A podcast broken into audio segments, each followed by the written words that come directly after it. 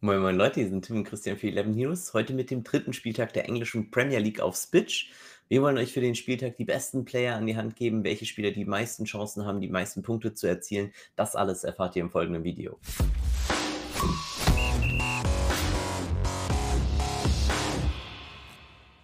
So, Servus Christian. Hi.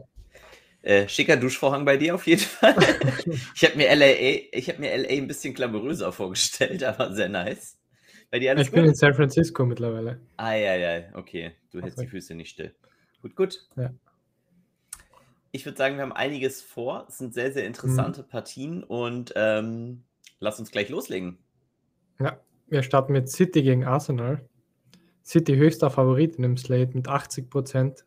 10% hinter Tottenham, die sind auf Nummer 2 erst. Mhm. Ähm, die Overline ist bei Over Under 3, also man geht von drei Toren aus. Ja, ähm, beide Innenverteidiger ein bisschen inflated von den Punkten her. Also Laporte mit dem Tor, Diaz mit der Vorlage, mhm. aber durchaus beides sehr solide Plays auch gegen Arsenal. Äh, Mares mit einer Einwechslung auch noch ganz gut Punkte gesammelt. Äh, Grealish fast ein bisschen der Underperformer, äh, 272 mit einem Tor. Das war äh, sehr gering, ein bisschen abschreckend. Ähm, für mich die beiden Innenverteidiger wieder interessant, je nachdem, wer da auflaufen wird. Sie haben ja auch noch ein paar andere, die da spielen könnten. Und für mich eben der entscheidende Faktor, wird Kevin de Bruyne spielen oder nicht. Ähm, wenn Kevin de Bruyne schon spielen wird, ähm, dann würde ich tatsächlich auch ein bisschen auf ihn setzen, aber nicht mal Minuten bekommen beim letzten Mal, weil einfach auch unnötig. Und ähm, da bin ich mal gespannt. Er hat auf jeden Fall auch Kapitänspotenzial, falls er spielt und könnte einer der Slate Breaker werden, was natürlich gerade an einem äh, ersten Spiel immer sehr, sehr interessant ist, weil den halt da noch nicht alle auf dem Zettel haben. Insofern für mich eigentlich einer der Entscheidungspunkte, ob Kevin De Bruyne überhaupt aufläuft und dann, wenn er aufläuft, ob man ihn spielt. Weil wenn man ihn spielt, werden ihn auch viele zum Kapitän machen. Äh, für mich auch absolut zu Recht, gerade im Don-Modus. Auf der Seite von den Gunners ähm, das ist ein bisschen schwieriger. Hier muss man einfach mal gucken. Ähm, sie werden wenig Ballbesitz haben für die Verhältnisse von ihnen selbst. Und ähm, wir haben schon eigentlich gesehen, Holding, Murray, äh, wenn White weiterhin out ist, äh, ist einfach für mich das komplette Team ein Dodge. Also ich möchte hier wirklich bei dem Expected Ballbesitz, ich meine, das ist halt, das wird halt nicht besser. Ne? Sie haben jetzt gegen Chelsea gespielt. Natürlich mhm. ist das eine brutal starke Mannschaft. Aber äh, City ist halt in meinen Augen, zumindest was den Ballbesitz angeht, einfach noch besser. Und ähm, das führt halt noch zu noch weniger Punkten. Deshalb maximal eigentlich für mich äh, Bernd Leno ein Play. Alle anderen Spieler ähm, würde ich absolut lassen. Dann zu West Ham gegen Crystal. West Ham ist dritthöchster Favorit mit 64 Prozent. Mhm. Und die Overline ist bei Over Under 2,5, also zwei bis drei Tore erwartet in dem Spiel. Ja, und ähm, West Ham wird tatsächlich auch die Spieler stellen, wo man sich am meisten mit bedient. Also Antonio als Striker für 8-8 in einem positiven Matchup. Ja, zwei Tore und eine Vorlage hat er hier gemacht. Das sind 500 Punkte. Das bedeutet aber immer noch 280 Punkte ohne alle Scorer. Ähm, Wahnsinn. Ben Rama boah, das sind 300 Punkte ohne die Scorer, also 100 Punkte nur so. Ist aber trotzdem eine gute Alternative für ein Turnierplay, also für mich auch auf jeden Fall auf dem Zettel haben, gerade da auch Elfmeter nimmt. Und dann äh, Suchek, klar, ähm, der ne, hier ohne Scorer trotzdem seine 300 Punkte macht. Und Craig Dawson dann eben noch in der Verteidigung für äh, 9,6, der 270 Punkte macht, aber immer Torschüsse machen kann. Also ist schon verdammt stark, was ähm, West Ham hier anbietet. Ähm, Gerade aus Fantasy-Sicht, da sollte man gut zuschlagen. Hashtag äh, Hammers. Dann auf der Seite von Palace, vielleicht einmal ganz kurz so, was hat Antonio to score? Vielleicht ganz interessant. Ähm, Antonio hat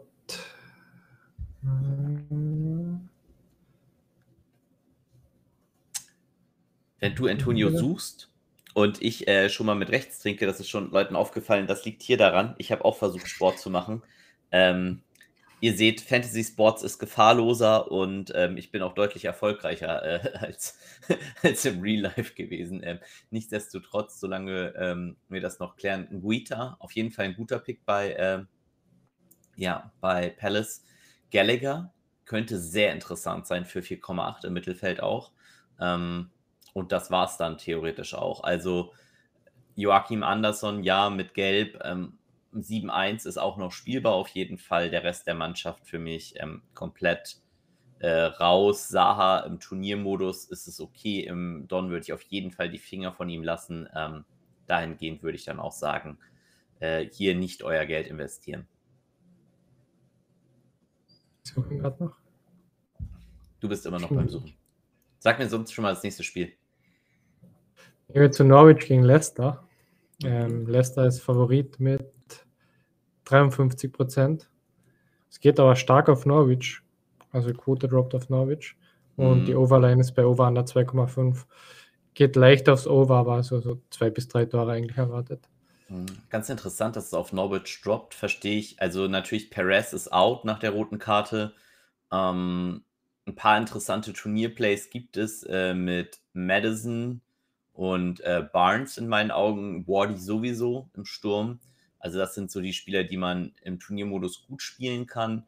Äh, außerhalb des Turniermodus vielleicht noch Wilfried Ndidi im Mittelfeld äh, spielbar. Muss man jetzt nicht machen, kann man aber machen.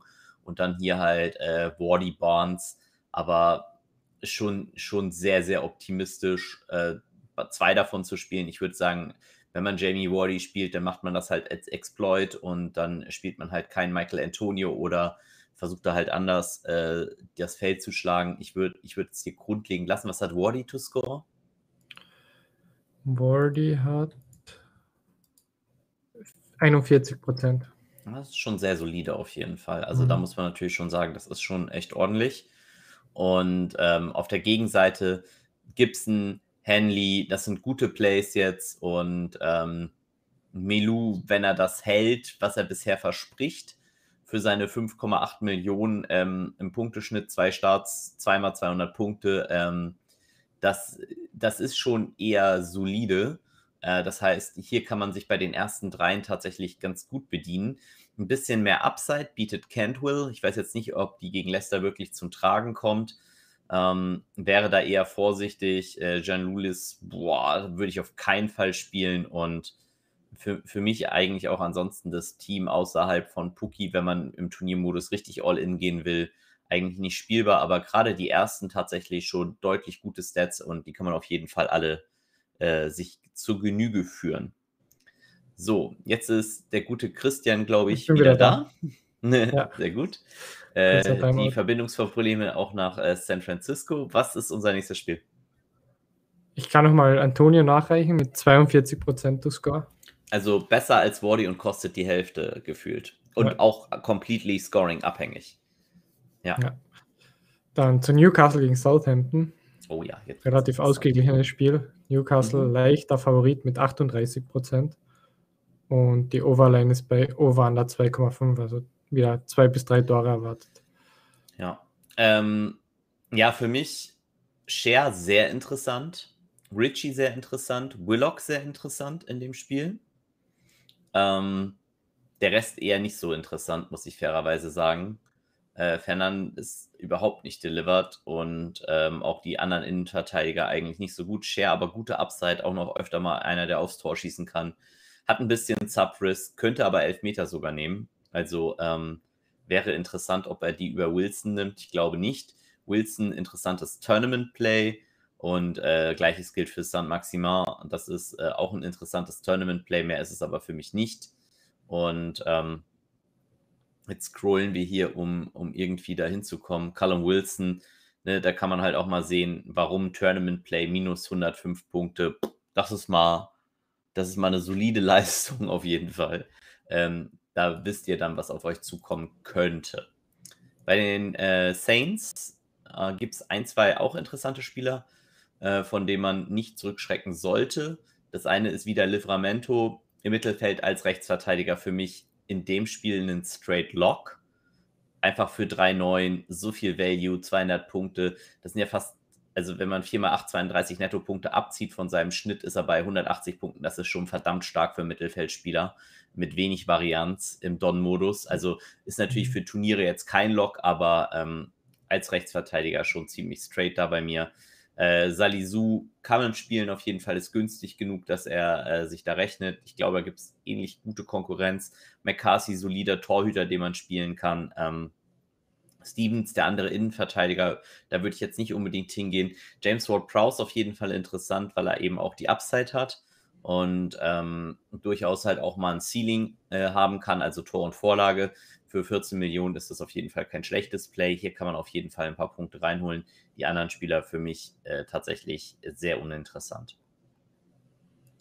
Dann zu Brighton gegen Everton. Brighton Favorit mit 41 Prozent. Mhm. Und die Overline ist bei Over Under 2 eher, also eher zwei Tore erwartet. Low Scoring. Und auch hier hat man eigentlich wieder ein bisschen das gesehen, äh, was man schon gesehen hat. Duffy ähm, war gesetzt. Letzte Woche habe ich gesagt, wenn er startet und er hat wieder delivered. Auch ohne das Tor sind das ordentlich Punkte, aber mit dem Tor natürlich super gut. Ähm, auch Pascal Groß, gerade so Vorlagengeber mit Torschüssen, ein bisschen Upside. Er ist auf jeden Fall auch spielbar.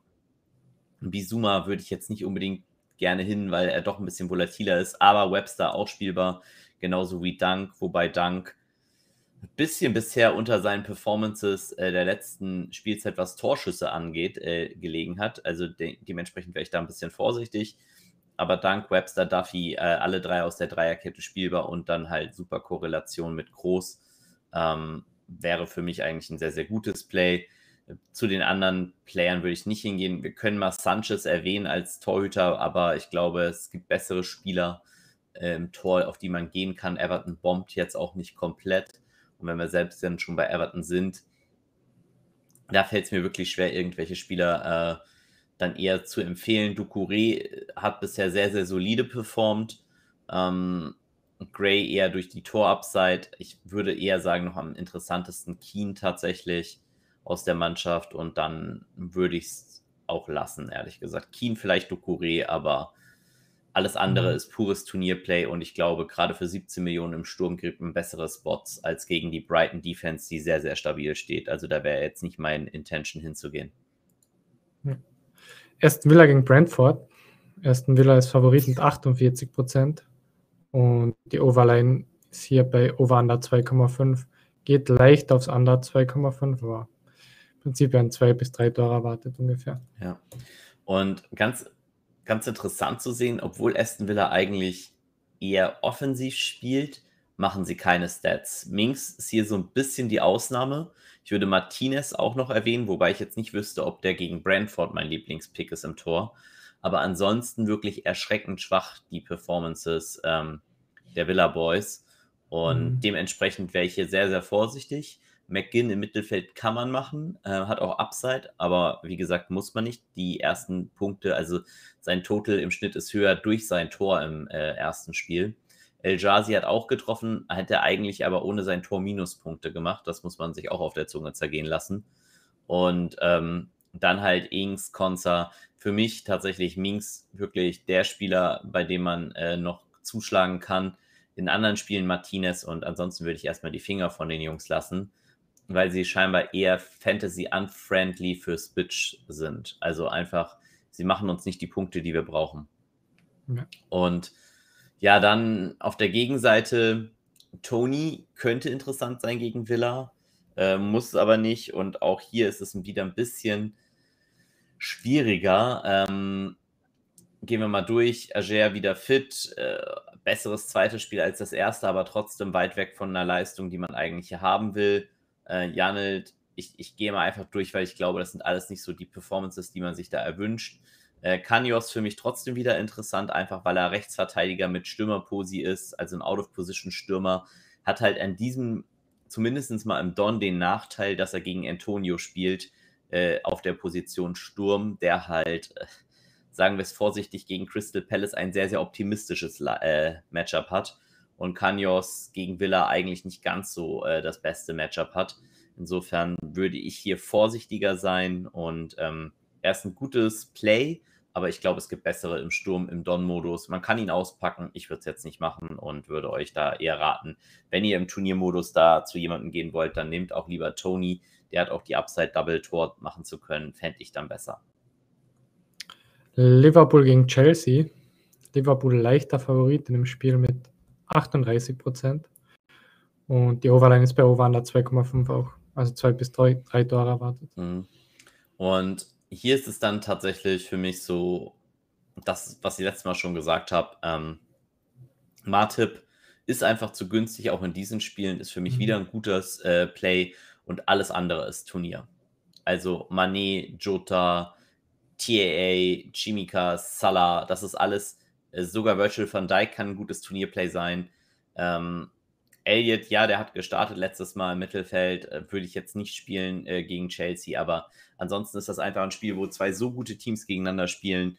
Äh, da wird es zu vielen verlorenen Zweikämpfen auch kommen, zu vielen Fehlpässen. Ähm, hier würde ich einfach die Finger von diesem Spiel lassen.